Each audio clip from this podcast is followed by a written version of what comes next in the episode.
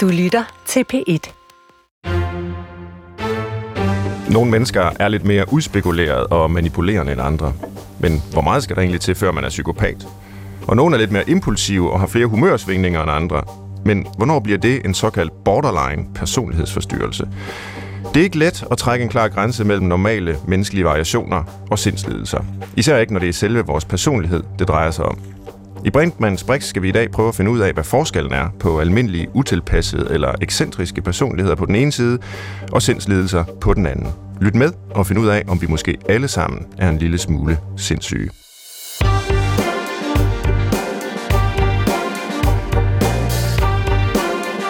Som forsker har jeg i mere end 10 år prøvet at forstå, hvilken rolle psykiatriske diagnoser spiller i menneskers liv, og hvorfor så mange får de her diagnoser i et land som Danmark.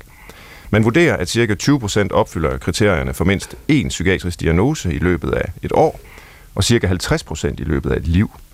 Og hvad de såkaldte personlighedsforstyrrelser angår, er tallet usikkert, men det ligger nok på mindst 10%. Nogle siger mere, nogle siger mindre. Et er så, hvor mange der burde have diagnoserne, og noget andet er, hvor mange der rent faktisk får dem. Men også her ses en stigning. Og mere end en kvart million danskere havde i 2018 en sådan diagnose, altså psykiatrisk diagnose i det hele taget, og det er en stigning på 22 procent sammenlignet med 2011. Angst og depression er mest udbredt, men også mange diagnostiseres med en personlighedsforstyrrelse.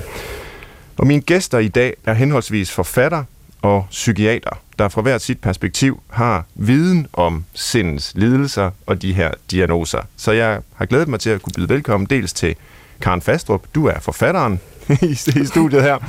ja. Velkommen til dig. Du tak. har blandt andet skrevet øh, Hungerhjerte, som jeg sidder med her, og som jeg har læst, øh, og som er en virkelig, virkelig god bog. Og så er du aktuel med podcasten Er du sindssyg?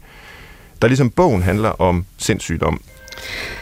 Altså den, øh, den nat, hvor jeg, hvor jeg blev indlagt, der, øh, ja, det, der mistede jeg simpelthen, øh, der mistede jeg simpelthen fuldstændig grebet i mig selv, og jeg gik simpelthen ud i køkkenet og tog den største køkkenkniv, jeg kunne finde.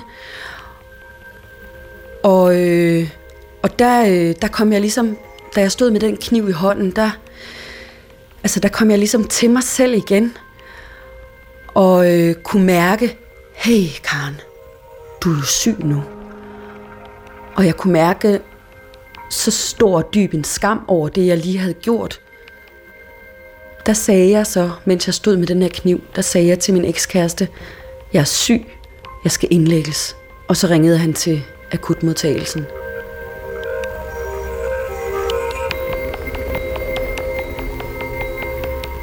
og podcasten kan man øh, lytte til øh, her på, på Danmarks Radio.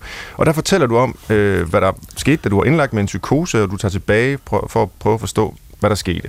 Og det skal vi høre mere om her i dag, så tak fordi du er med. Og ved siden af, ja. så er det vores psykiater, øh, Anne Lindhardt, som øh, sidder der. Også velkommen til dig, Anne. Tak. Du er jo erfaren i feltet her, og er netop i år stoppet som Psykiatrifondens formand. Og I kender hinanden, er det ikke rigtigt? Det er så det er helt korrekt. Det skal vi måske lige have deklareret først. Hvordan kender I hinanden? Jamen, vi træffede hinanden på øh, Klitgården, som er et refugie i Skagen, hvor øh, kunstnere og øh, forskere kan sidde og arbejde. Og øh, der træffede vi hinanden for ja, rigtig mange år siden. Rigtig mange ja. år siden. Okay. Ja, ja. Det er godt, men lad os prøve at gå løs på emnet her, og der kan man sige, øh, nogle gange så læger, som, som dig, Anne, siger, at en restperson, det er bare en, vi ikke har undersøgt godt nok endnu. Øh, og for nu at tage fat på mit lidt øh, bombastiske spørgsmål her. Er vi så alle sammen lidt sindssyge, eller er psykiatrien blevet lidt for glad for at diagnostisere? Hvordan ser du på det? Ja, altså, øh, for det første, så kan jeg jo ikke andet som psykiater blive stødt på mig selv, når du siger sindssyg. Ja. Fordi jeg tror, du bruger det i den forstand, der hedder, har vi nogle ubalancer, en sygdom i sindet. Mm. Og når jeg siger sindssyg, så bruger jeg det som fagligt mm-hmm. ord, hvor det er et fuldstændigt sammenbrud. Og der er meget, meget stor forskel på at være sindssyg i ordets egentligste forstand, og så på at have en at have nogle ubalancer, en dysfunktion, et eller andet i sindet. Så den, den har jeg lige lyst til at sige med det samme. Ja. Altså sindssygdom skal vi tage virkelig alvorligt, fordi de, der er sindssyge i ordets, kan vi sige, mest klare betydning, de har det faktisk helt ualmindeligt skidt. Mm. Øh, og der er sammenbrud i alle mulige områder af livet, selvom det gudskelov også kan samle sig igen, så man bliver rask. Og mm. hele det der spørgsmål, rask syg, det håber jeg, vi kommer mere tilbage til. Ja, Men det vil jeg lige, meget gerne. lige for, hvis jeg lige skal svare lidt på det spørgsmål, så vil jeg sige, at der er, det er jo, der er mange grunde til, at vi ser flere og flere.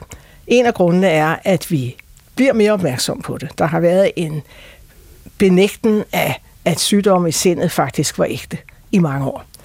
Det vi også kan kalde en stigmatisering. Mm-hmm. Så vi er mere opmærksomme. Og det andet er, at vi får også bedre redskaber, og det tredje er, at der er også en eller anden, vil jeg tillader mig at sige, lidt samfundspres på, at du skal helst have en diagnose for for eksempel at få en social ydelse. Det er også sagt et firkantet. Og det gør jo, at der er sådan nogle bølgebevægelser, der fremmer diagnostisering, hvor man måske lidt glemmer det menneske, som det jo egentlig handler om. Mm. Og det skal vi vende meget mere tilbage til. Og et af de mennesker, som det handler om, det er jo så dig, Karen Fastrup, som har øh, beskrevet de her øh, temaer indefra, kan man sige, indefra et liv. Og i bogen Hungerhjerte, der øh, er der for eksempel et sted, hvor du googler den diagnose, mm. du får, eller er ved ja. at få. Ja. Og du læser om den, og så siger du, det er frygteligt. Mm. Så for måske at begynde der, kan du så sige, hvad var det, der var frygteligt? Jamen altså, jeg, øh, noget af det, jeg kom til at google først, da jeg googlede på diagnosen borderline, var ligesom nogle øh, lidt forældede diagnosebeskrivelser, hvor der blandt andet stod, at, øh, at hvis man havde denne her sygdom, som jo er en personlighedsforstyrrelse, så kunne man faktisk aldrig blive rask. Mm. Fordi det jo var øh, noget, der lå i ens personlighed, og man har nu engang den personlighed, man har. Og så stod der også nogle, øh, så stod der også, at man er manipulerende som menneske. Og det, øh, det følte jeg jo var sådan øh, meget, meget øh, slemme ting at få at vide. Og jeg synes, det var en meget sørgelig udsigt, der var, at jeg aldrig ville kunne blive rask af det her. Og faktisk kunne jeg ikke rigtig genkende mig i så meget af så mange af de øh, diagnostiske beskrivelser, jeg stødte på først. Så der gik jeg øh, en lille smule i panik, da jeg læste om det. Mm.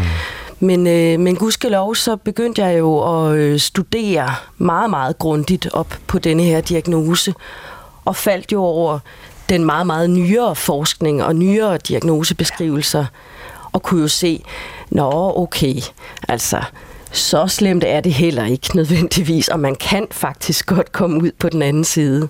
Mm. Nej, fordi der florerer jo mange forestillinger om de her diagnoser, og jeg har, vi, vi, vores egen forskning på, på Aalborg Universitet har vi selv arbejdet med især depressionsdiagnosen og ADHD-diagnosen. Men når jeg så har læst om de her personlighedsforstyrrelser og hvordan de bliver beskrevet, så er jeg virkelig stusset over, hvor fordømmende beskrivelserne af de her ja. øh, lidelser er. Altså i, i selve de diagnostiske kriterier er der jo indbygget sådan noget, du nævner det selv, Karen, ikke? altså manipulerende og altså den slags øh, moralsk fordømmende ord. Præcis. Og, og, og hvorfor er det egentlig sådan? Øh, det kan være, vi skal spørge psykiateren om det, Anne Lindhardt. Altså hvordan øh, er det blevet sådan, at psykiatrien har skabt diagnoser, mm, hvor der er en indbygget moralsk fordømmelse i? Ja, den går jo lang tid tilbage. Øh, det der med, om man kalder sygdommen for noget rent biologisk, eller om det virkelig er, skal vi sige, en defekt moral. Øh, og det er jo virkelig desværre øh, nogle tråde, der bliver ved med at, at florere. Altså enten eller, hvilket jo er noget, altså rent sagt, eklatant sludder. Mm. Øh, så, og, og det er jo rigtigt, og det, men det man jo gør i psykiatrien, det er jo at prøve at lave nogle, hvad jeg vil kalde fenomenologiske beskrivelser af, øh, hvad det er for ting, som folk oplever, som giver belastning og som giver problemer i deres liv. Og det er det, øh, fænomenologi det, betyder, ikke også? Det, det, det, det, det, det betyder, at man, hvordan det fremtræder, ja. lige præcis mm. du.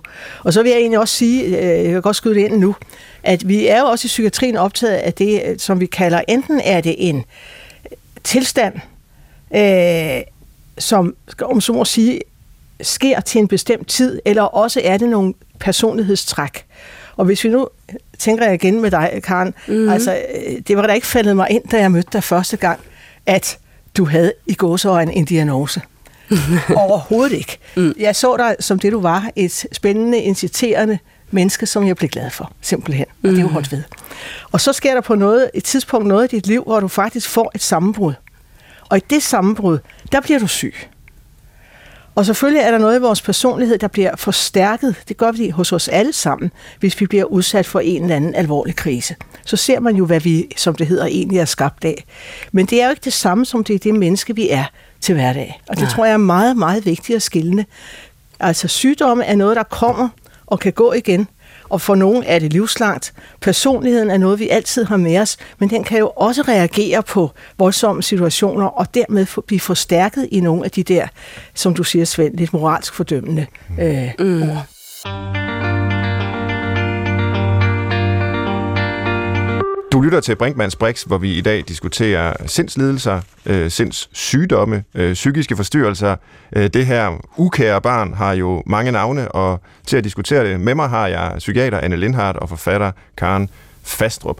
Og lad os måske begynde her med at få terminologien på plads. Og Anne Lindhardt, du opponerede øh, straks indledningsvis, da jeg spurgte, ja. er vi alle sammen sindssyge? Fordi begrebet sindssygdom betyder noget specifikt ja. i psykiatrien, som det måske ikke gør i dagligsproget. Så lad os lige få det gjort klart øh, her. Altså, hvad er forskellen på det, vi kalder øh, sindslidelser, måske helt almindeligt, ja, ja. og så sindssygdomme som noget mere specifikt og øh, alvorligt? Kan, kan, man, øh, kan man ligesom sige, hvad der er hvad her? Ja, det kan man faktisk ret godt. Mm. Fordi hvis man har det der, som jeg vil kalde sindssyg, så har du et virkelig sammenbrud i dine tanker. De bliver forstyrret, flagrer alle mulige steder. I din opfattelse af omverdenen og tilværelsen. Øh, I dit fantasiliv, hvor du blandt andet kan øh, opleve, at du tror, at fantasien er virkelighed. Altså lidt ligesom i Marit, mm. hvis jeg skal ligne det med noget. Du kan blive forstyrret på dine sanser, så du for eksempel hører nogle stemmer, selvom der ikke er nogen, men du er fuldstændig sikker på, at de er der. Altså det vil sige, at hele din måde at forholde dig til omverdenen på, øh, bliver totalt forstyrret, og du kan faktisk ikke du kan faktisk ikke skelne mellem, hvad er virkeligheden, og hvad er det andet. Jeg kan huske, at jeg snakkede med en mand på et tidspunkt, der havde fået en demens, og han gik ud og ind af egentlig sygdomme. Og så kommer han til mig en dag og siger, fortæl mig lige, hvordan ved jeg, hvornår den verden, hvor jeg oplever, at alle er døde omkring mig, og den verden, hvor de er levende, hvad for en af den rigtige? Kan du fortælle mig det? Mm. Ja. Og det vil sige, at i psykiatrien bruger man begrebet sindssygdom øh, om altså deciderede psykoser, altså om, hallucinationer, det, det er det samme. vrangforestillinger, ja. Ja.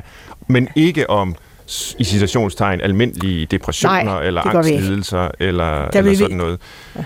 Så, men, men Karen Fastrup, vil du så øh, betegne dig selv som værende øh, sindssyg, ud fra den her definition på, på det her tidspunkt i dit liv, hvor, hvor de bryder sammen for dig? Altså, jeg tror måske, at jeg var tilnærmelsesvist sindssyg i en meget kort, øh, ja, i et meget kort tidsspand, Som hvor jeg havde en, øh, en kortvarig psykose ja. i oktober 2015, ja. mm. da jeg havde min første indlæggelse. Og, øh, og det er også en aften, som jeg faktisk øh, erindringsmæssigt stadig ikke har adgang til. Jeg kan ikke huske den. Øh, så der vil, jeg, der, vil jeg, der vil jeg mene, at jeg var meget tæt på, men jeg kan så se i min, øh, i min journal, jeg har jo øh, i forbindelse med, at jeg skrev min roman Hungerhjerte, grænsket øh, mine journaler meget grundigt, der kan jeg se, at, at, der, at, at, at ligesom da jeg ankom til hospitalet, der har jeg ikke haft øh, hallucinationer og vrangforestillinger og sådan noget, så der har det nok været ved at tage af. Øhm, men... Øh, men så jeg vil sige, jeg, jeg, jeg er ikke sindssyg, men jeg har, jeg har en, øh, jeg har en sårbarhed i mit sind, som kan manifestere sig, hvis der er ydre pres, for eksempel nogle stressorer, og øh, måske et, øh, et indre pres, nogle ting, jeg ikke har været god nok til lige at få øh, forholdt mig til og reflekteret over. Hvis der er øh, sket ting, der har overrumplet mig, eller hvis jeg øh, helt banalt er kommet til at stresse mig selv for meget arbejdsmæssigt, mm. så, kan jeg, øh, så kan jeg få noget angst og noget uro, øh, og en lille smule følelse af at miste øh, en grounding i mig selv. Mm. Og det tror jeg jo for så vidt er nogle øh, følelses, følelsestilstande, som mange mennesker – som ikke har en diagnose, vil kunne ikke genkende til. Mm. man siger, din bog handler jo om, om hele den her proces, og jeg vil anbefale alle at, at læse den, som interesserer sig for det her område, men det kan være, at du alligevel kan fortælle en lille smule her også om, øh, hvordan processen var, da du fik din diagnose. Øh, nu var vi inde på før, at du googlede det og synes, det var en frygtelig beskrivelse. Øh, men, men hvad var det, der skete? Hvordan endte du med at få øh, diagnosen? Jamen, altså, jeg blev som sagt indlagt øh, i oktober 2015 i en psykose, hvor jeg havde underholdt et sagsløst selskab om øh, den portugisiske digter Pessoa og hans heteronymer. Gode håndværkere, der overhovedet ikke var interesseret i den slags. Og det kan jeg ikke huske, mm. men jeg synes, det er ret vildt, at man kan være indrettet på den måde. Ja, så var jeg indlagt i, øh, i fem dage på en modtagerafdeling, hvor man prøvede at, øh, at diagnostisere mig, udrede mig og få mig til at falde lidt til ro. Øh, og så kom diagnosen så noget tid derefter, hvor jeg fulgte et ambulant forløb. Og det var jo som, øh, som sagt et chok for mig i første omgang, men så er jeg jo sådan indrettet, at selvom jeg har nogle sårbarheder i mit sind, så har jeg også en enorm sejhed og styrke, vil jeg våge at påstå, som blandt andet på det tidspunkt manifesterede sig i, at jeg sagde, det skal være løgn det her. Det her, det skal jeg simpelthen forstå og begribe, for jeg skal ud af det her. Mm.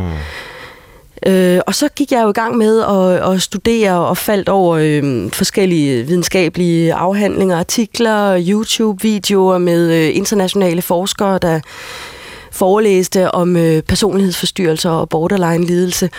Og der, der øh, i den læsning og den øh, research, der fattede jeg på en måde godhed for min egen diagnose. Mm. Og det var et stort vendepunkt, fordi jeg støttede på nogle forskere, som var i stand til at beskrive diagnosen indefra. Hvordan føles det faktisk mm. at have den her lidelse, i stedet for de her tidligere udefra kommende moralske værdidomme, som vi talte om, der tidligere er blevet hæftet på personlighedsforstyrrelser. Mm. Og det, det gjorde meget stor forskel for mig, for så kunne jeg pludselig være med min diagnose, og jeg kunne begynde at arbejde med den. Og jeg var jo også interesseret i det, fordi at jeg meget hurtigt gik i gang med at skrive Hungerhjerte. Så jeg, jeg vidste, at jeg også fra sådan et fagligt perspektiv havde brug for at, øh, at blive ret klog på det her. Mm. Men nu siger du, øh, Karen, at øh, der tidligere var hæftet de her moralsk fordømmende øh, begreber på øh, en diagnose som borderline personlighedsforstyrrelse, men det er der vel stadig væk. Altså i, i diagnosesystemet, så kan det godt være, at der er kommet nogen, øh, herunder jo bestemt din egen øh, bog, men, men også fra, fra psykiatriens side, mere fænomenologiske beskrivelser, som, som Anne var inde på, altså sådan indefra, hvordan opleves det, hvordan manifesterer det sig i et liv, det her. Men de fordømmende begreber eksisterer jo stadigvæk. Ja, det gør de, men jeg synes gudskelov ikke, de eksisterer så meget i psykiatrien. Mm. Det, er meget, øh, det er meget få. Jeg har mødt enkelte øh, eksemplarer fra behandlersystemet, som ligesom har positioneret mig i min rolle som borderline-patient ud fra de gamle diagnostiske beskrivelser. Okay. Altså, altså med, med en moralsk værdidom. Og det, det skulle jeg hilse at sige, det er meget ubehageligt, når man er i en sårbar situation. Men jeg vil sige, at de... Øh, psykiater, psykologer og plejepersonale, jeg ellers har mødt, har hovedsageligt været utroligt åbne, og hvor jeg føler, at de har iagtaget mig som det menneske, jeg var. Mm. Og haft blik for, at, øh, at der ikke er to borderline-lidende, der er ens personer. Men jeg tror så til gengæld, at der i befolkningen er en udtalt øh, stigmatisering stadigvæk af, af af det, vi øh, det man i befolkningen kalder sindssyge, og som vi jo allerede nu har fået kvalificeret som begreb. Ikke? Mm. Og måske er, øh, er nogle, øh, nogle, nogle diagnoser er måske mere stigmatiseret fra befolkningens side end andre. Og jeg, og jeg tror, at, at, at borderline-lidelse er en af de diagnoser, der stadigvæk godt kan være ret stigmatiseret. Man siger sådan, åh, hun er bare en rigtig borderliner, ikke? Så er det bare sådan en, der er fuldstændig vild og gal og blodig, og, og ikke til at det, have med at gøre. Det tror jeg, du ret i, og ja. det er jo også fordi, ja, når befolkningen så at sige googler ja. det samme, som du så, gjorde, ja. så finder de jo de samme resultater. Ja. Ja. Altså, det er jo den retorik, der er ja. om, øh, om den her form for, ja. For lidelse. Men ja. Anne Lindhardt, øh, ja. hvordan vil man fra psykiatriens side ligesom se for forskellen mellem øh, en, en, en diagnose som den her personlighedsforstyrrelse, og så en almindelig menneskelig variation ja. ud i øh, personligheden. Fordi vi er jo forskellige personlighedsmæssigt, ja. og så kan det blive så lidelsesfuldt, problematisk øh, og decideret jo psykotisk, som vi hører ja. her. Det er klart. Ja. Så er der nok ikke nogen tvivl om nej, længere. Nej, her har vi en, en lidelse, der skal diagnostiseres. Ja. Men hvis nu den psykose ikke er der, ja Hvordan kan man så sige, at en personlighed er forstyrret? Ja, og det, det er det, det, jeg vil kalde et godt spørgsmål. Det er jo det, man altid siger, når der ikke er noget entydigt, helt klart svar. Mm. Fordi den måde, jeg skal lige vende tilbage til noget til dig bagefter, mm. Karen, men, mm. øh, men øh, den måde, vi stiller diagnoser på, det er jo, at der er jo lavet nogle, hvad jeg vil tillade mig at kalde nogle sociale konstruktioner, øh, som er diagnoserne og som er arbejdsredskaber og som jo bruges til behandling og til forskning ikke mindst. Og der er vi jo nødt til at have nogle helt klare kriterier for, hvornår siger vi, det er det ene, og hvornår siger vi, det er det andet. Men i virkelighedens verden, så er det jo en præcis, det vi vil kalde dimensionelt, det vil sige, der er en glidende overgang fra de personligheder, vi er, indtil vi så pludselig sætter en eller anden streg og siger, at nu har du altså tilstrækkeligt mange af de her symptomer, vi har beskrevet, øh, til at vi vil kalde det en diagnose.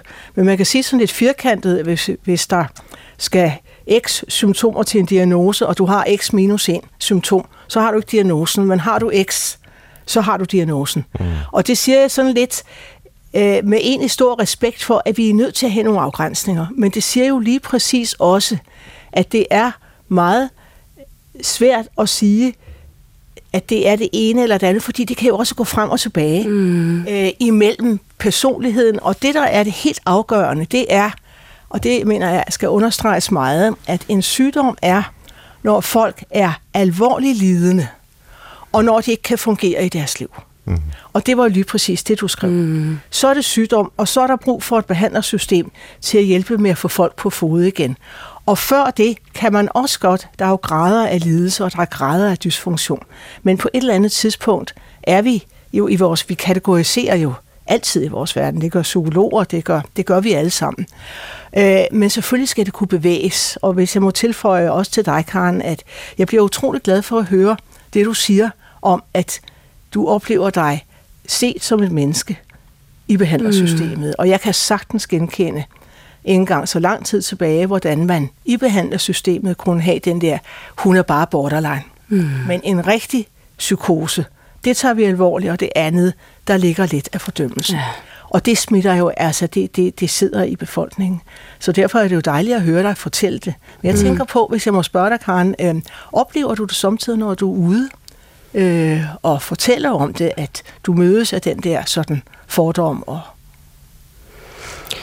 Øh, nej, det gør jeg faktisk ikke. Men det kan jo også skyldes, at dem, der kommer og hører min foredrag, det er en anden type mennesker. Ja. Fordi jeg er sikker på, at den florerer derude. Ja, Øh, nej, jeg, jeg, jeg, jeg, mødes af, jeg mødes, når jeg er ude og snakke om, øh, om hungerhjerte, så mødes jeg af mennesker, der siger, wow, ja, tak. Ja. Øh, hvis, hvis, jeg, hvis denne her bog øh, havde, havde været der, da jeg fik min diagnose for øh, 25 år siden, så havde jeg levet mit liv med, med mere øh, styrke og rankhed og så videre, ikke? og måske også større forståelse af mig selv. Så jeg tror, der er, altså jeg oplever, at der er et skred øh, i vores allesammens fælles bevidsthed om, øh, om psykiske lidelser lige nu. Det oplever jeg altså. Men, øh, men der, der, er, også, der er også, og jeg vil også godt lige vende tilbage til, til behandlersystemet, ikke? fordi jeg synes, det er så smukt, at psykiatrien for eksempel har inviteret mig inden for øh, at holde foredrag for psykiater og ja. behandlingspersonale osv. Og, og stillet sig meget åbent an og har spurgt mig, Karen, kan du komme med nogle bud på, hvad vi kan gøre bedre? Det er meget, meget smukt. Men der er så også nogen, der er kommet op til mig til de her foredrag og har sagt, jeg oplever altså stadigvæk ja. på min afdeling, måske især blandt det plejepersonale, hvis uddannelse er i den laveste ende, at de her fordomme florerer. At man siger, ah, nu kommer der en ind med borderline. Nu begynder personalet at blive, nu vil vi blive spillet ud mod hinanden, og alt det her, man, man troede om os i gamle dage. Så vi, vi skal blive ved med at, at arbejde for det her. Jeg tror også, det er meget vigtigt, og det siger jo noget af to ting. Det ene er, at jeg bliver glad, fordi det er jo noget af det Psykiatrifonden, som jeg har været mm-hmm. formand for i mange år, indtil jeg gik af her, har jo kæmpet for i overvis. Det har været DNA'et i Psykiatrifonden at prøve at oplyse og menneskeliggøre præcis en måske lidt mere firkantet psykiatri. Ja. Det er det ene. Og det andet er, at Ja, nu bliver jeg så lidt småpolitisk, fordi psykiatrien, ved vi godt, er under et voldsomt pres. Og noget af det, der presses allermest, det er i virkeligheden det at have tid til og den menneskelige kontakt og tid ja. til at møde folk, der bliver du og mange andre. Og der er der ingen tvivl om, at er man, har man en uddannelse, hvor man får supervision på sit arbejde, så bliver man nok bedre til det. Men får man det ikke, og bliver man ikke efteruddannet, så vil nogle af de almindelige fordomme sidde fast. Og det er så rart at have nogle firkantede forklaringer. Så har vi hende, så har vi ham. Mm. Jeg var engang selv indlagt med en blindtarmsbetændelse, og jeg husker, da jeg blev, der blev råbt op nede i døren, blindtarmen nede på stue 6 i seng nummer 5. Ikke? Det var så mig. Ja.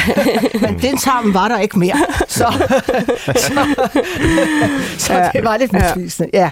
Men altså den der, og det er, ligger jo i sundhedssystemet. Ja. Men jeg tror, det er bedre. Det er meget bedre, ja. og det er afsindigt vigtigt det her, fordi jeg, en afdeling, jeg var på, hvor, hvor jeg oplevede det her sundhedspersonale, der egentlig ikke havde virket til at have den helt store forståelse for det her, der fik jeg lov til at gå i min øh, ensomme angstvandring op ja. og ned af gulvet. De sad bag et, et, et glasbord og ja. kiggede ud på mig. Der var ikke øjne at se ind i. Der var ikke nogen, der gik den her smertensvandring med mig.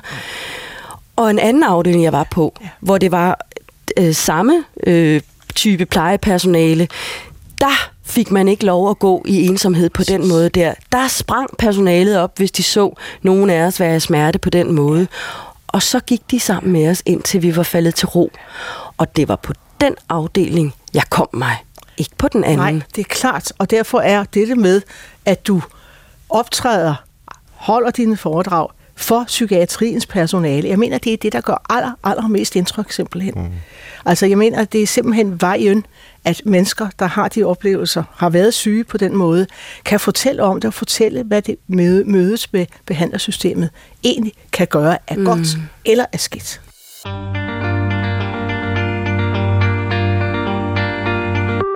Her i Brinkmanns Brix i dag har vi øh, taget fat på sindets øh, sygdom, og jeg håber, at både øh, psykiater og læger og psykologer og hele plejesektoren og på det område, sundhedssektoren, hører med fordi vi er faktisk i gang med at løse øh, mange af de problemer, der findes i psykiatrien. Og det gør vi med Anne Lindhardt, som er psykiater, og Karen Fastrup, som er forfatter og har skrevet om sin egen erfaringer med øh, borderline personlighedsforstyrrelse og den diagnose. Og vi skal nu tale lidt om, hvordan man lever med en psykiatrisk diagnose.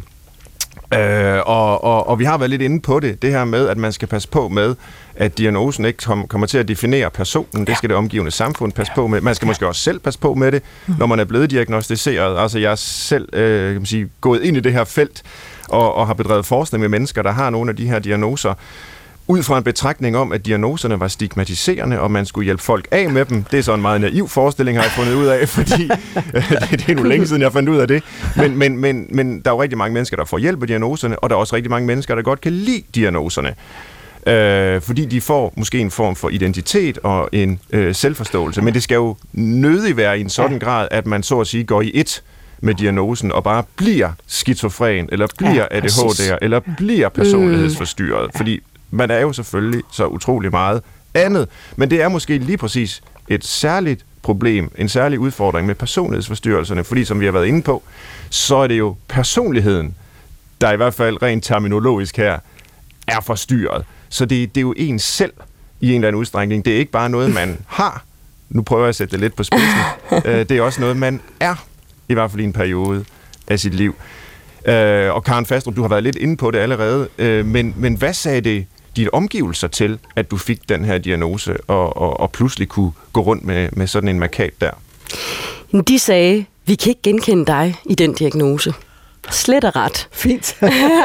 min, øh, min storsøster Anne, som sad ved siden af mig, da jeg, da jeg fik diagnosen, hun sagde bare, det der, det gider jeg simpelthen ikke at høre om. Jeg sagde, jeg rakte alle mulige diagnosebeskrivelser frem til hende og sagde, læs, det gider jeg simpelthen ikke, sagde hun. Jeg kan ikke, jeg kan ikke genkende dig i det der. Du er noget helt andet.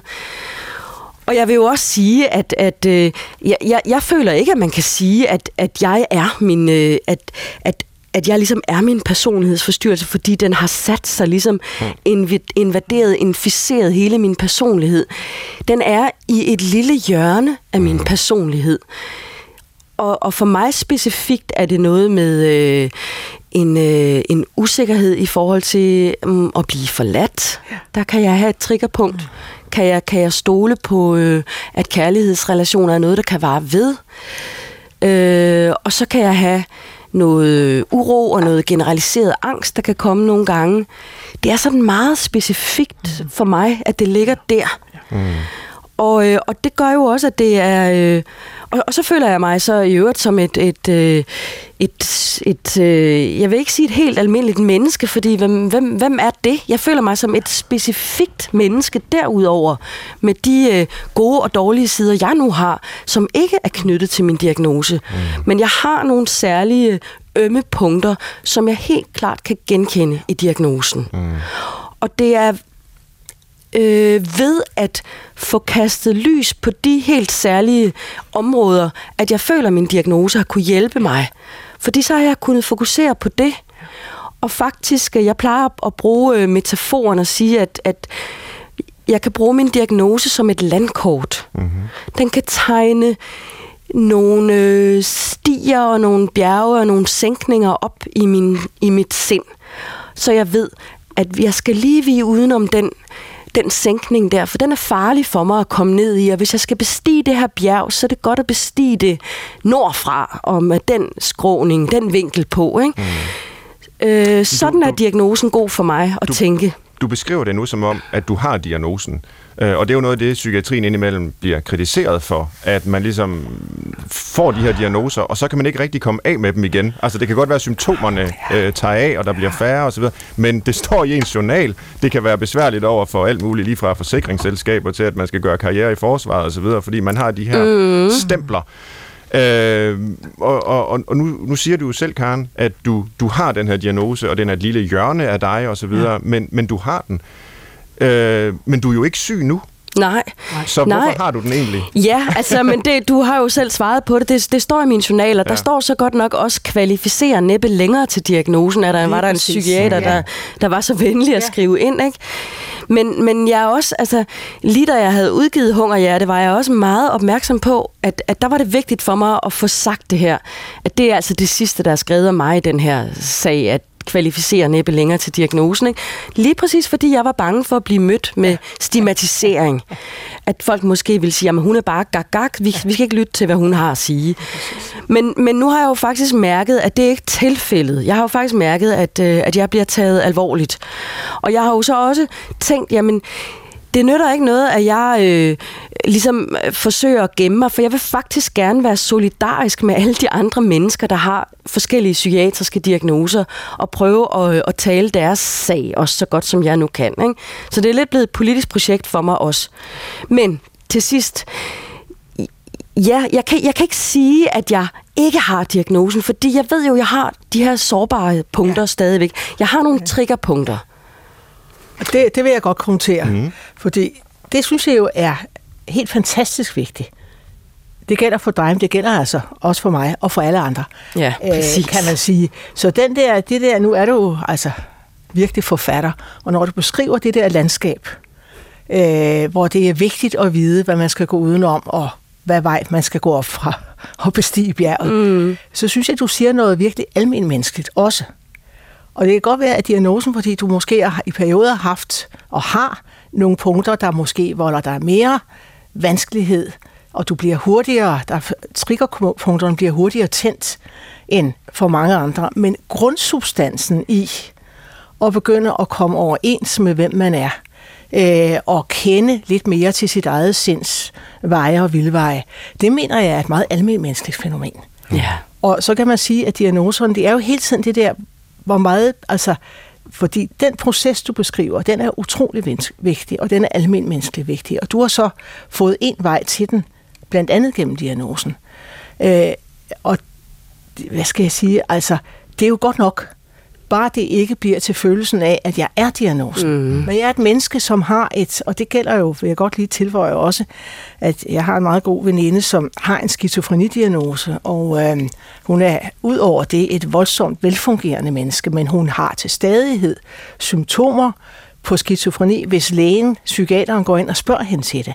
Og hun kan altså på en eller anden måde skille mellem øh, at det lyder helt splittet, ikke? men mm-hmm. altså mellem det normale og normallivet, og så det, som hun må bære. Men hun har også skulle lære det at kende, og lære mm. at håndtere det.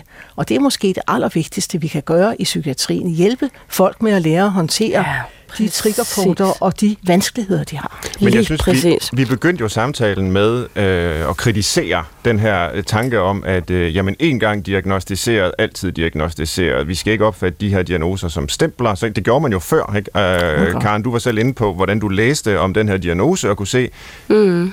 shit, det er min personlighed. Øh, den er ikke til at ændre. Jeg skal have det sådan her resten af mit liv. Øh, det er jo i hvert fald ikke fremmende for en, en, en god udvikling i livet, vel, at man læser det om sig selv. Og, og nu nævner du skizofreni, øh, Anne. Det er jo også en diagnose, man tidligere har opfattet som kronisk. Altså en gang skizofren, altid skizofren. Og når man fortæller det til patienter, jamen, så er det klart, at man i, alene ved at gøre det, øh, lægger en forhindring øh, frem for, at de overhovedet kan få det bedre. Præcis. Øh, fordi når autoriteterne mm. fortæller dig, at du skal være syg resten af dit liv, jamen så bliver man jo sandsynligvis syg resten ja. af dit liv. Så, og, og nu men, er det som om, at de alligevel siger på hver jeres måde måske, men at, at, at diagnosen på den måde er med en resten af livet. Og hvorfor er det sådan i psykiatrien? Altså, det er det jo ikke i, i almindelig lægevidenskab, altså på det kropslige, somatiske område. Der siger man jo ikke, fordi man har brækket et ben engang, så vil man for altid have brækket sit ben. Øh, fordi nu er det jo ja. hele. Jeg, jeg har ikke længere et brækket ben. Eller hvis øh, kræften mm. er blevet fjernet fra kroppen, så er jeg ikke længere cancerpatient. Jeg er en person, der engang havde kræft, ja. men jeg har det ikke nu. Men man er ikke på samme måde en person, der jo. engang havde den her diagnose. Man har den stadigvæk. Jamen, jeg er ikke helt enig med dig, Svend, Nej. fordi øh, for det første kan man godt blive rask af psykiske sygdomme. Jamen, lige præcis. Ikke? Jo, jo. Og, og øh, det er det ene. Og for det andet er, at hvis du, bruger øh, sammenligning med somatikken, så vil det jo altid stå i din journal, at du engang havde brækket benet, og man kan garanteret også se noget på et røntgenbillede stadigvæk, som giver en særlig sårbarhed mm. præcis i det ben. Mm-hmm. Og der er jo masser af kroniske sygdomme som sukkersyge, ikke mindst kol, en hel masse tarmsygdomme. Jeg tror, hver anden tredje menneske i dette land har en kronisk fysisk sygdom. Men det får ikke lov til at influere vores selvbevidsthed helt på samme måde. Og der, det er jo der, hvor stigmatiseringen er omkring psykiske sygdomme. Og det er den stadigvæk. Det skal vi ikke underkende. For lidt viden, for hurtige domme øh, omkring den, der er psykisk syg, og en opblødning, som jo er helt fantastisk vigtig. Mm. Mm. Men jeg insisterer selvfølgelig også lidt på det her punkt, fordi øh, jeg selv arbejder med det, og i kraft af, hvad jeg har skrevet om det og fortalt om det til foredrag osv., har jeg fået rigtig mange henvendelser fra folk, som øh, bebrejder systemet, at de dels måske har fået diagnoser, og i hvert fald, at de ikke kan komme af med dem igen, øh, fordi det virker blokerende for ja. noget, de, de ønsker at opnå i, i deres liv. Så det er altså en realitet, mm. at rigtig mange mennesker oplever de her diagnoser som øh, noget, der skaber forhindringer i deres liv, ja. hvor systemet jo egentlig øh, gerne vil stille dem for at hjælpe de her mennesker. Men, men må jeg kommentere det, Svend? Ja, fordi, fordi nej, man kan jo ikke slippe af med en diagnose, man har fået, men man kan godt blive raskmeldt. Hmm. Og det er noget af det, hvor, hvor som arbejder en hel del med, med stigmatisering og også været med til at skrive en bog om det. Øh, det, man kalder strukturel øh, stigmatisering, altså det, at man i forsikringsverdenen og andre verdener ikke vil anerkende, og det er virkelig en fordom, at folk ikke kan blive raske af en psykisk ja. sygdom. Og der er desværre rigtig, rigtig mange eksempler på det. Hvis du vil adoptere, og et eller andet, en eller anden gang har haft en psykisk sygdom, så kan du komme med 10 højt kvalificerede speciallægeerklæringer, som siger, at du er fuldstændig rask og egnet, og alligevel ikke. Ja. Så fordommene eksisterer, det skal vi ikke underkende. Akkurat. Mm. Og samfundet har ikke flyttet sig på den måde, det skal i forhold til et meget mere optimistisk syn på mange psykiske sygdomme. Mm. Det har det faktisk ikke. Mm. Og det er jo en kamp, vi er stadig væk. Og der bliver, vil jeg også sige til dig, Karen, altså din åbenhed og dit politiske projekt er jo nok noget af det, der går allermest indtryk. Ja fordi vi andre kan sidde her med vores faglighed, men, men du kan sige det på en måde, som bliver hørt på en anden måde. Det tror jeg. Og udover din bog, Karen, så øh, en bog, der kommer mig i hu, øh, når vi har den her diskussion, det er Arnhild Lavvængs mm-hmm. øh, bog, der hedder I morgen var jeg altid en Ja, løve, præcis. hvor Arnhild Lavvæng er norsk øh, psykolog, Ja. øh, som fik en skizofrenidiagnose øh, temmelig tidligt i sit liv, debuterede, som man kalder det, med skizofrenisymptomer, og så begynder bogen med nogle sætninger, der er i retning af, jeg er noget, der nærmest ikke findes. Jeg er en person, der engang var skizofren. Og med det ligger der jo en kritik Ja, af et der. system, Ja, ja, gør der, der. der Ja. insisterer Ja. på, eller i hvert fald da hun fik diagnosen, insisterede på, Ja. at en gang skizofren, altid skizofren. Det er en kronisk lidelse, du kan ikke komme af med den. Og så er hendes kamp øh, som, som forfatter og aktivist, øh, som psykolog på det øh, område her, øh, en, der, der går imod den her tendens til kronificering og stigmatisering Ja. øh, gennem diagnoserne. Men det er jo sådan set ikke helt den samme kamp, du er ude i, Karen Fastrup, som jeg læser dig og, og hører dig Nej. nu. Du er sådan set jo mere øh, positivt stemt over for øh, diagnoserne, fordi øh, du jo helt konkret har fået hjælp øh, ved at få en diagnose, ikke? Jo, altså øh, det har jeg, men jo, det har du ret i, men jeg, jeg er jo fuldstændig enig med jer i, øh, altså, at der på det strukturelle niveau er et stort problem i forhold til de her diagnoser, og de er stigmatiserede og kan forhindre folk i at komme nogle steder hen i deres liv osv. Men, øh, men ja, jo, altså min diagnose har jo åbnet nogle døre for mig, også sådan... Øh, Altså helt konkret i forhold til at få adgang til noget behandling. Ja. Men, men jeg vil så også sige, at det, øh, det har jo krævet rigtig meget indsats fra min side. Jeg tror, at det menneske, der er meget, meget sygt i en periode af sit liv, skal være nogle gange lidt for heldig for at få lige så god hjælp, som jeg har fået. Ikke? Fordi jeg, jeg har jo haft ressourcerne til det, og en eller anden viljestyrke hele vejen igennem, som har gjort, at- at jeg har fundet, jeg har researchet mig frem til, hvad er det for en behandling, der vil være god til mig? Hvor kan jeg få den henne? Hvordan skal jeg komme i kontakt? Hvordan skal jeg få den? Og så er jeg jo også et, et menneske, som har...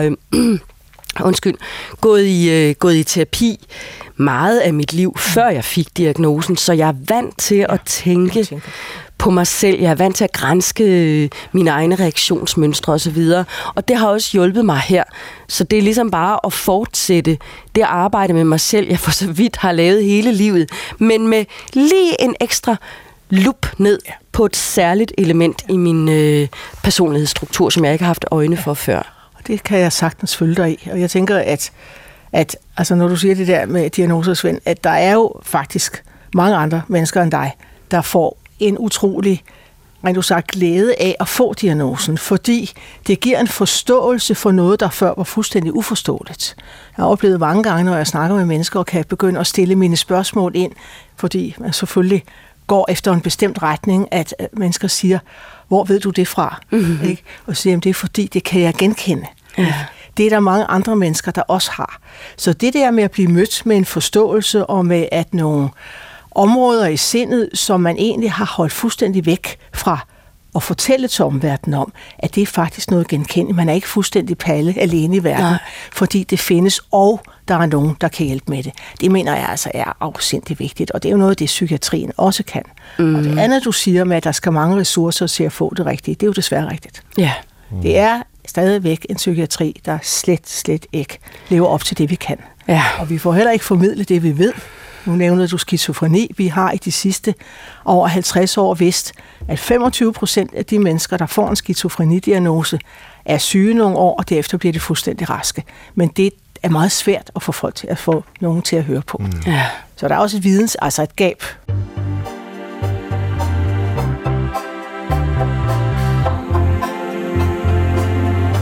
Her til sidst i dagens udgave af Brinkmanns Brix vil jeg gerne tale med Karen Fastrup og Anne Lindhardt om, øh, hvordan vi hjælper mennesker med sindslidelser. Og vi har sådan set været en del inde på det. Øh, hvordan undgår vi, at man øh, hænger fast i sine diagnoser? Øh, hvilken type behandling skal der øh, tilbydes folk, som, som har øh, de her problemer? Og det kan være, at vi skal begynde med det konkrete og, og spørge dig, Karen, hvad hjalp dig? Det, der hjalp mig, det var, at jeg øh, fik lov at have en, øh, en forholdsvis lang indlæggelse, tre og en halv uge, på en øh, åben affektiv afdeling, hvor der var noget personale, som var meget veluddannet, som øh, kunne tilbyde næsten daglig kognitiv terapi. Det var helt fantastisk hjælp det var altså ikke en, en afdeling, hvor man øh, bare blev opbevaret og bare blev sat foran et fjernsyn. Og efter den indlæggelse, så fik jeg noget opfølgende hjælp, hvor øh, jeg tror, jeg i romanen kalder ham øh, Cognitive Johnny, ja. kom hjem til mig med sine ingefærpasteller to gange om ugen i to eller tre måneder. Ikke? Det var jo ret fantastisk. Og det var simpelthen de ting, der, øh, det var det, der hjalp mig. Så terapi har været rigtig vigtigt. Og så tror jeg selvfølgelig også det her, at, øh, at jeg kom over min skrivekrise, som var med til at gøre mig syg i sin tid, øh, har haft, det har haft afgørende betydning. Og det jeg kunne mærke, ja, jeg får skrevet den her roman, der er så vigtig for mig. Det lykkes for mig, jeg får udtrykt mig, jeg får sat, det, jeg kan sætte ord på de her meget svære, komplekse følelsesmæssige tilstande. Jeg, jeg kan det. Ah, det lykkes mig.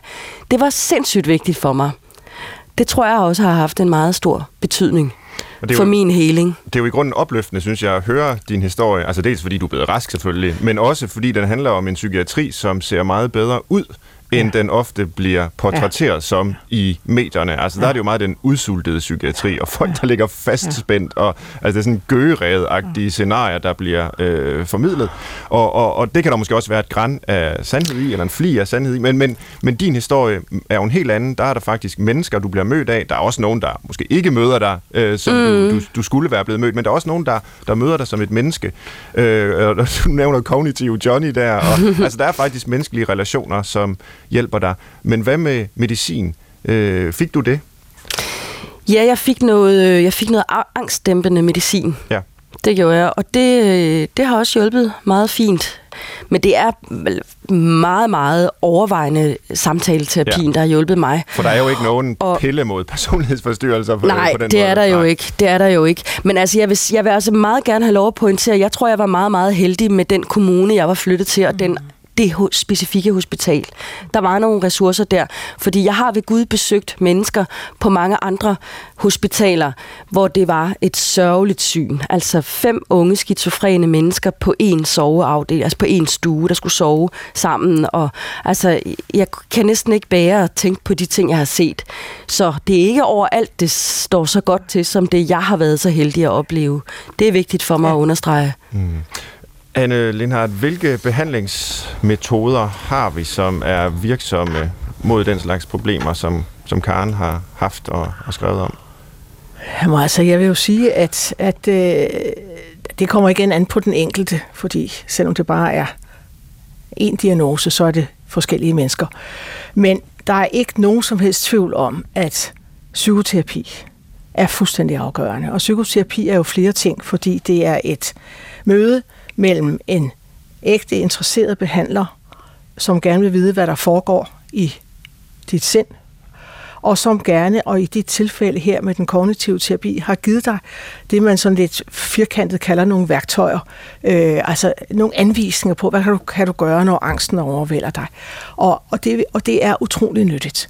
Øh, men jeg tror altså, at, at det, altså det er meget afgørende, at der opstår en, en ægte relation Øh, altså, at man er to mennesker, der mødes, mm. og at den ene kan så noget, som kan hjælpe den anden, men det er to mennesker, der mødes faktisk ret ligeværdigt. Altså på, med understreg under ja. værdighed. Det andet er, og det har du jo også beskrevet, at du var jo også i en social situation, der var rent udsagt ja. temmelig forfærdelig. Ja. Ikke? Og det er jo altså ikke særlig nemt, når man har en håbløs øh, social situation og begynder at arbejde med sig selv, fordi man skal altså sådan set have tag over hovedet og mad på bordet. Så derfor er i psykiatrien er det utrolig vigtigt, at man kigger hele vejen rundt mm. øh, omkring den, det handler om. Og så vil jeg godt tilføje, at nu har du en meget stærk familie, som også har taget mm. sig godt af dig ja, helt og, bestemt. og af, af din datter. Ikke? Jo. Øh, og men, men der er jo mange, som vi ser i psykiatrien, der er alene, som har børn, som på en eller anden måde kommer til at bære alt, alt for meget i forhold til deres syge mor eller far. Mm. Og det der med at have fokus på hele den her konstellation af den, der nu er syg i en periode, og omgivelserne, og der vil jeg altså godt virkelig highlighte børnene, øh, fordi børn bærer forfærdeligt meget. Ja. Du har selv også beskrevet din mors formentlige depressioner, da du var barn, ikke? Og det sætter nogle dybe spor. mm. igen lille reklame for Psykiatrifonden, øh, har fået tilkendt et videnscenter for, øh, et kompetencecenter for øh, at arbejde med børn som pårørende. Og det tror jeg altså er fantastisk vigtigt, også forebyggende. Fordi ensomheden med det er meget, meget stor, mm. indtil der kommer nogle ord og begreber på, og nogle landskaber. Ja. Mm. Noget af det, der sådan er sket i de senere år, øh, det er, at der måske er opstået sådan en, hvad skal man kalde det, skepsis over for den biologiske psykiatri, som ja. ellers har haft vældig meget vind i, ja. i sejlene op igennem halv, anden ja. halvdel af det 20. århundrede, altså hvor man opdagede nogle forskellige øh, stoffer, ja. øh, nogle, nogle piller, nogle præparater, ja. som til synligheden havde nogle effekter, så har man fundet ud af, at de har også en masse bivirkninger, og måske er effekten for en dels vedkommende ikke så høj, som man havde håbet. De her magic bullets, som de er blevet kaldt, er ja. måske ikke så magiske. Og så øh, det udmunder så decideret i sådan en antipsykiatrisk ja. kritik, ikke? hvor man ja. siger, at mm. psykiatrien er på en eller anden måde undertrykkende, ja. og den ja. doper bare folk osv. Ja. Men det åbner måske også op for en tilbagevenden til noget sådan mere socialpsykiatrisk. Øh, og nu, nu er vi selv, eller I er inde på, øh, hvordan samtaleterapi virker, og det at blive mødt af et andet menneske. Men hvad med det sådan mere sociale? Altså, kunne man tænke sig, det er måske svært i, i, i, med en diagnose som den, øh, du har fået, Karen, øh, og, og tænke i de baner, men kunne man tænke sig en mere øh, strukturel tilgang, altså hvor man forsøger at ændre nogle samfundsmæssige strukturer, som skaber nogle af de lidelser i livet, som kan ende med at blive øh, deciderede psykiske forstyrrelser og sådan noget. Øh, altså, det var det, der var sådan socialpsykiatriens mm. ærne også, ikke? Eller, eller øh, ja, samfundspsykiatri, eller hvad man skal kalde det. Jo. Se på det i en mere samfundsmæssig sammenhæng. Er det noget, I har gjort jer tanker om? Ja, altså det, jeg, jeg, øh, jeg tænker da, at, øh, at, at vi skal aldrig glemme antipsykiatrien og det, og det blik. Altså, og selvfølgelig øh, er, er, vi, er, vi, er, der, er der kommet en hel masse viden siden dengang, og, og vi har måske, og jeg, jeg tænker også, at, at meget af det er ligesom genetisk borget i os. Men jeg, jeg vil også fastholde stadigvæk, at ydre pres kan virkelig gøre noget. Og vi kan jo se, at øh, rigtig, rigtig mange af vores unge mennesker, studerende for eksempel på universiteterne, helt ned i gymnasierne, er i stigende grad udsat for, øh, for angst og øh, depressive tendenser. Og det kan jeg jo ikke andet end at tænke som mm. led i den samfundsstruktur, ja. vi har, og som jo er bliver mere og mere øh, presset. Ikke? Vi skal mm. præstere mere og mere, vi skal være mere og mere i kontrol, det skal gå hurtigere og hurtigere, vi skal ind på universiteterne hurtigere og hurtigere, vi skal igennem dem hurtigere og hurtigere. Universiteterne er presset økonomisk, politisk, de skal have deres studerende ud på så og så kort tid. Sådan var det ikke i 70'erne Nej, for eksempel. det var det ikke. Det... Men nu har vi ja. jo en situation, hvor næsten 10 procent af alle 15-årige ja. har mindst en ja. psykisk ja. diagnose. Altså det er en meget, ja. en meget høj andel af, af, af, af børnene. Og det vil jeg godt kommentere lidt på, fordi jeg er fuldstændig enig med Karen om, øh, i at der er nogle samfundspres, og der er altså også det øh, kontante, at hvis ikke du har en diagnose, så udløser det heller ikke hjælp. Mm. Nej. Hvilket jo er et kæmpe problem. Men jeg har lyst til lige alligevel at, at lige adressere det der med antipsykiatri og den biologiske psykiatri. Den har altså også bragt os et langt stykke hen ad vejen.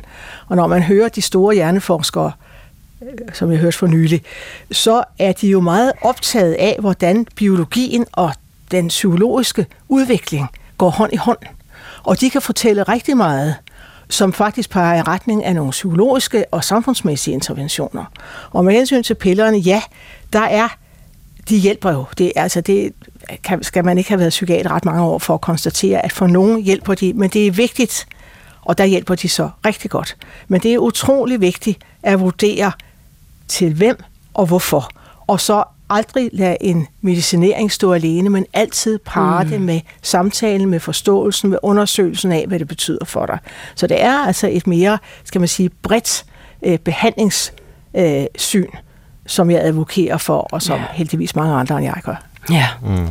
Og vi skal måske lige forklare, hvad der menes med det her begreb antipsykiatri, ja. fordi nu har vi bare talt lidt indforstået om ja. det. Det var mm. jo sådan en be- bevægelse ja. mod psykiatrien ja. fra 60'erne og 70'erne ja. og frem, yes. som ligesom overordnet sagde, jamen sindssygdomme, hvis vi skal kalde dem det, er egentlig en sund reaktion i et sygt ja. samfund. Mm. Det er samfundet, der er sygt, ja. øh, og, og folk reagerer ja. bare på, hvad, ja. hvad, hvad der sker, ja. og så stigmatiserer vi dem, kalder dem syge, ja. selvom de i virkeligheden ja. reagerer måske sundt. Ja. Og der skal man jo ikke have mødt mange psykiatriske patienter, før man godt kan se, ah, det er nok alligevel for ja, øh, præcis, øh, for simpelt en måde at se ja. det på, at de her mennesker reagerer sundt, øh, fordi det, deres liv er jo fuld af, af problemer og lidelser ja. osv. Men der kunne alligevel godt være noget om, at vi skal huske den der øh, samfundsmæssige ja, dimension. Eller det er jo ingen tvivl om, at der nej, er noget om. Nej, Så spørgsmålet bestemt. er altså, hvordan vi ligesom balancerer de her forskellige ja. øh, faktorer i, i vores syn ja. på, på psykiske lidelser. Ja. ja. Vi er nået til det sidste punkt øh, i programmet, som er et fast punkt, vi kalder for listen. Og øh, der runder vi altså af med at vende det hele på hovedet. øh, og vi har i dag talt om øh, psykiske lidelser, specifikt borderline personlighedsforstyrrelser. Så hvis vi skal prøve at lave en liste med tre dårlige råd, hvad kunne vi så finde på? Altså, hvordan skal vi som samfund forholde os på den værst tænkelige måde til en sindslidelse som borderline, hvis vi overhovedet ikke skal prøve at hjælpe mennesker, der har de her problemer, hvad skal vi så gøre? Hvad er det værste? Jamen det værste, jeg er blevet udsat for, det er nok stigmatisering fra en afdelingslæges side, okay. vil jeg sige. Ja. Så, øh, så det skal man absolut ikke gøre. Eller det, det skal man gøre. Eller det skal, ja. ja. Det er de dårlige ja. råd. Lægerne skal, lægerne skal se diagnosen og ikke personen. Ja, ja. og så skal de bare stigmatisere derudad. Yes. Ja. Og så vil jeg tilføje, at øh, samfundet skal sige, hver gang man oplever, at der er en person, der henvender sig med, og som har en borderline-diagnose, no good. Mm. Der vil vi ikke hjælpe. Det kan vi alligevel. Okay. så har vi den virkelig. øhm, hvis jeg skal få noget til, jamen så kunne det jo være, at vi skal fortælle folk, at når de engang er blevet diagnostiseret, så vil de være syge resten af deres liv. Ja. Det er også ja. en, vi har ja. vi har talt om på forskellige ja. vis. Ja, det er jo så de dårligste råd, vi overhovedet kunne finde på, øh, som vi kan sende videre til samfundet, til sundhedsvæsenet, til politikerne, og det er så deres opgave at få dem vendt rigtigt. Øh, tak fordi I vil være med. Karen Fastrup, forfatter, Anne Lindhardt, psykiater. Øh, det var Brinkmanns Brix. Man kan jo finde programmet som podcast og høre det, øh, når det passer en. Øh, man kan også finde Karen Fastrups podcast, Er du sindssyg, og høre den øh, her på P1. Man kan også altid skrive til os på brinkmannsbrix.dr.dk med ris, ros og forslag. Til retlægger i dag var Maja Hall. Jeg håber, vi høres ved en anden gang. Tak for i dag.